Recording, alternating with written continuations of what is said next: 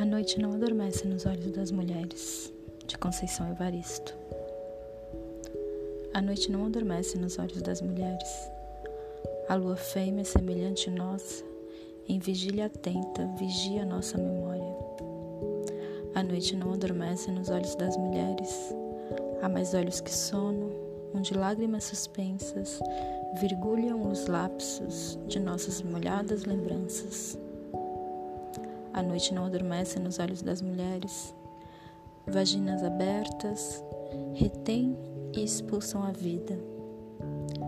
Donde Ainás, Ninzingas, Ningambeles e outras meninas luas afastam delas e de nós os nossos cálices de lágrimas.